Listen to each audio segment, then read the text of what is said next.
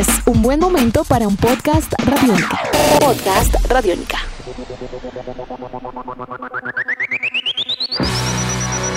Amigos, bienvenidos a una nueva entrega de En Descarga Radiónica, esta, esta serie de podcast en la cual ustedes pueden comentar, informarse, debatir, discutir y escuchar opiniones acerca del mundo de los cómics, los videojuegos, el cine, la ciencia ficción y toda aquella cosa que nos gusta y que nos eh, entretiene, que hace parte de nuestros hobbies. Mi nombre es Diego Bolaños, arroba Diego Mao B y me encuentro con el maestro Sensei Yoda de Radiónica en estos temas, el gran Iván Zamudio, arroba Iván Zamudio 9. Ivancho, no, Ivancho si no le digo, ¿no? No le gusta. No, tranquilo, no hay problema.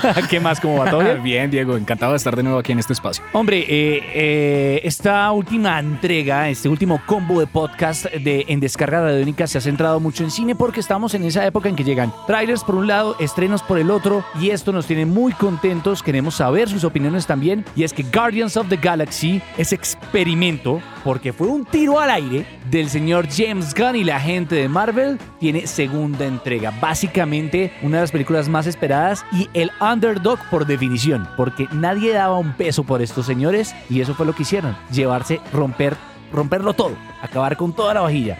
¿Qué espera usted de los señores de um, eh, Guardians of the Galaxy en su volumen 2? Bueno, hay una cosa ahí que usted dijo clave. No solamente estos héroes son unos underdogs, hay que en los cómics sean muy importantes por la relación que tienen con Thanos y con, obviamente, con todo el universo galáctico de, de- de Marvel Comics, sino que eh, yo creo que James Gunn, hay una cosa bien importante que hay que decir, James Gunn también es un underdog. Completamente Es underdog.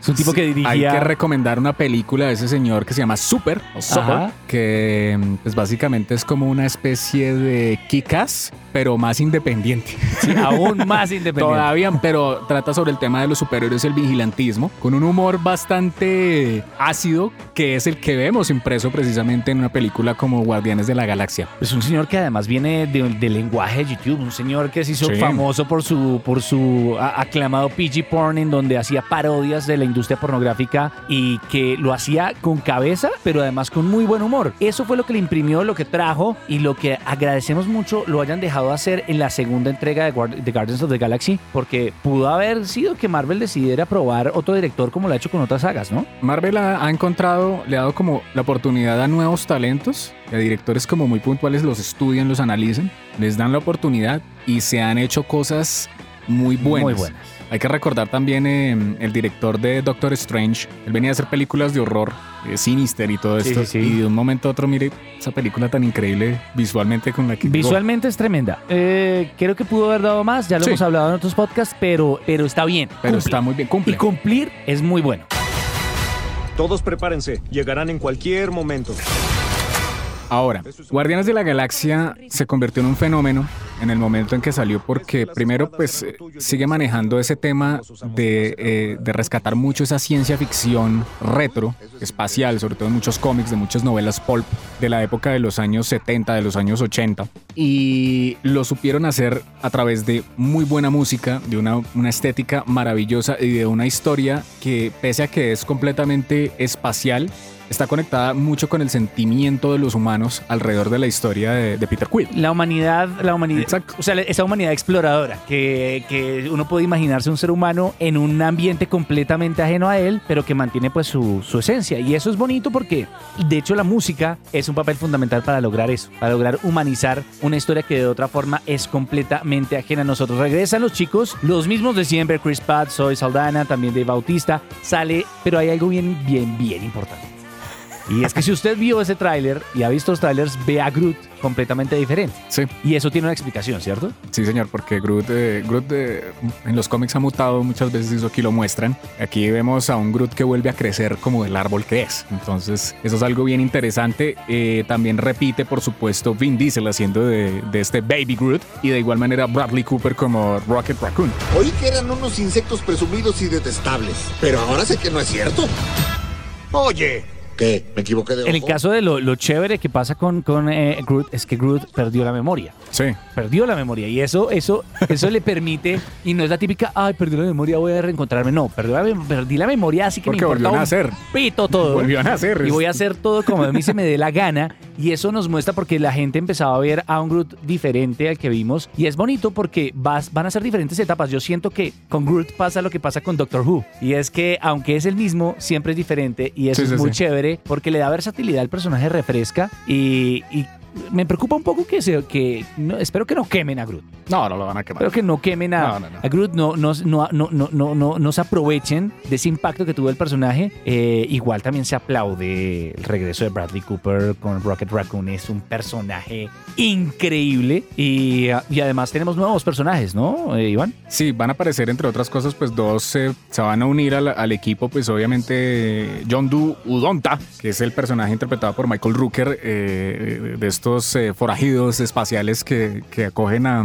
a- a Peter Quill en la, en, la, en la primera película, y va a aparecer la preciosísima Karen Gillan como Nebula, de nuevo, aquí ya en el equipo con los buenos. Y eso es chévere porque eso pasa en de los, guard- los Guardianes de la Galaxia son como una versión grande de los Avengers, así que hay rotación. Hay rotación Hay banca y, y es chévere porque eso va creciendo. Y hay otra cosa in- interesante, ojalá esa premisa se cumpla en, en- en Avengers Infinity War y es que eh, hay que recordar que Iron Man en algún momento, él también hizo parte de los Guardianes de la Galaxia con, la, con una de, los, de las armaduras Mark que puede viajar por el espacio. Sí. Entonces es, es un equipo que cambia constantemente y hay varias cosas eh, importantes que decir. La primera, Kurt Russell va a interpretar a Ego. Ego es un personaje que es un planeta en varias líneas editoriales de Marvel Comics, en, varios, en varias publicaciones que han salido. Pero en este caso, lo que se asume es que viene siendo, según el tráiler, aunque vamos a ver si es verdad, es eh, el papá de, de Peter Quill. Sí. Vamos a ver si, si eso es así Sí, o sí, llega a ser algún, algún cambio de alguna u otra manera. Número dos, hace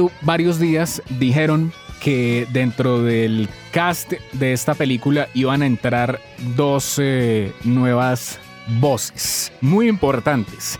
Entra Sylvester Stallone a Guardianes de la Galaxia 2. Y va a entrar el señor eh, Chris Sullivan. Y lo que se dice, no se ha dicho ya formalmente qué van a interpretar, pero hay gente que está asumiendo que Sylvester Stallone va a ser Galactus y por otro lado Chris Sullivan va a ser el deslizador plateado. Así que si eso llega a pasar, yo me pongo muy feliz porque vamos a rescatar a uno de los mejores superhéroes de Marvel Comics que quedó sepultado desgraciadamente por la, la segunda película de, de Fox de, de Los Cuatro Fantásticos. Pero en cuanto a ese rumor, ¿estamos claros acerca de la sesión de derechos? O sea, ¿ya eso está negociado no, o, eso o- está, o una eso- sorpresa? Eso se, eso se está hablando y se está rumo- rumorando porque ya dijeron que van a aparecer los dos, pero no se ha dicho qué van a hacer propiamente dentro de las películas. Puede, puede suceder, ojalá suceda.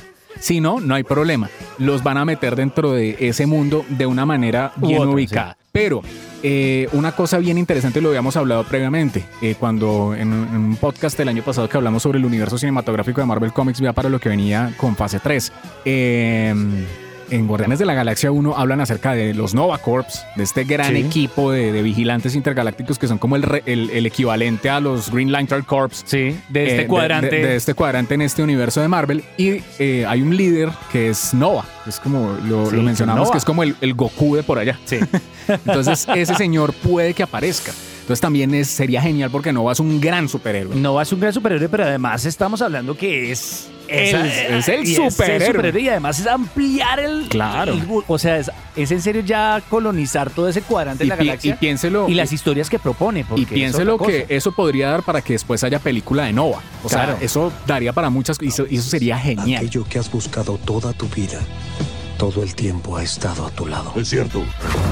Entonces, pues vamos a, a ver obviamente una película donde precisamente eh, ocurre en una línea de tiempo posterior cercana a lo que va a ser eh, lo que es la primera, Sí, volumen 1 primera de. Guardianes eh, de la Galaxia y donde pues eh, esta, este equipo como tal va a seguir viajando y se va a seguir enfrentando a más amenazas que van a poner en riesgo a la galaxia. Pero entonces ahí viene la parte donde realmente se, se tiene que saber de una u otra forma quién es Peter Quill, quién es Star-Lord y por qué este señor pudo resistir el poder de una de las gemas de, de- del, del guantelete de Thanos en sus manos Del y no- del guantelete y no pudo, y pues pudo resistir a esto eh, la- al final de la al primera de entrega. Guardianes de la Galaxia 1. Son muchas cosas las que promete Guardianes de la Galaxia. Ustedes pueden contarnos a través de los comentarios en este podcast qué esperan de esta película. Además, una de las películas con el, ma- con el mejor soundtrack que se ha hecho. Usted tiene una copia de ese soundtrack, ¿no? Sí, señor, en vinilo y ya estoy preparado para comprar el volumen 2 también en vinilo. ¿Por qué? Porque además es una película llena de guiños, es una película que ha aprendido a explotar todo aquello que ha hecho exitoso el universo cinematográfico de Marvel con muy buena música, muy buenos guiños. Incluso eh,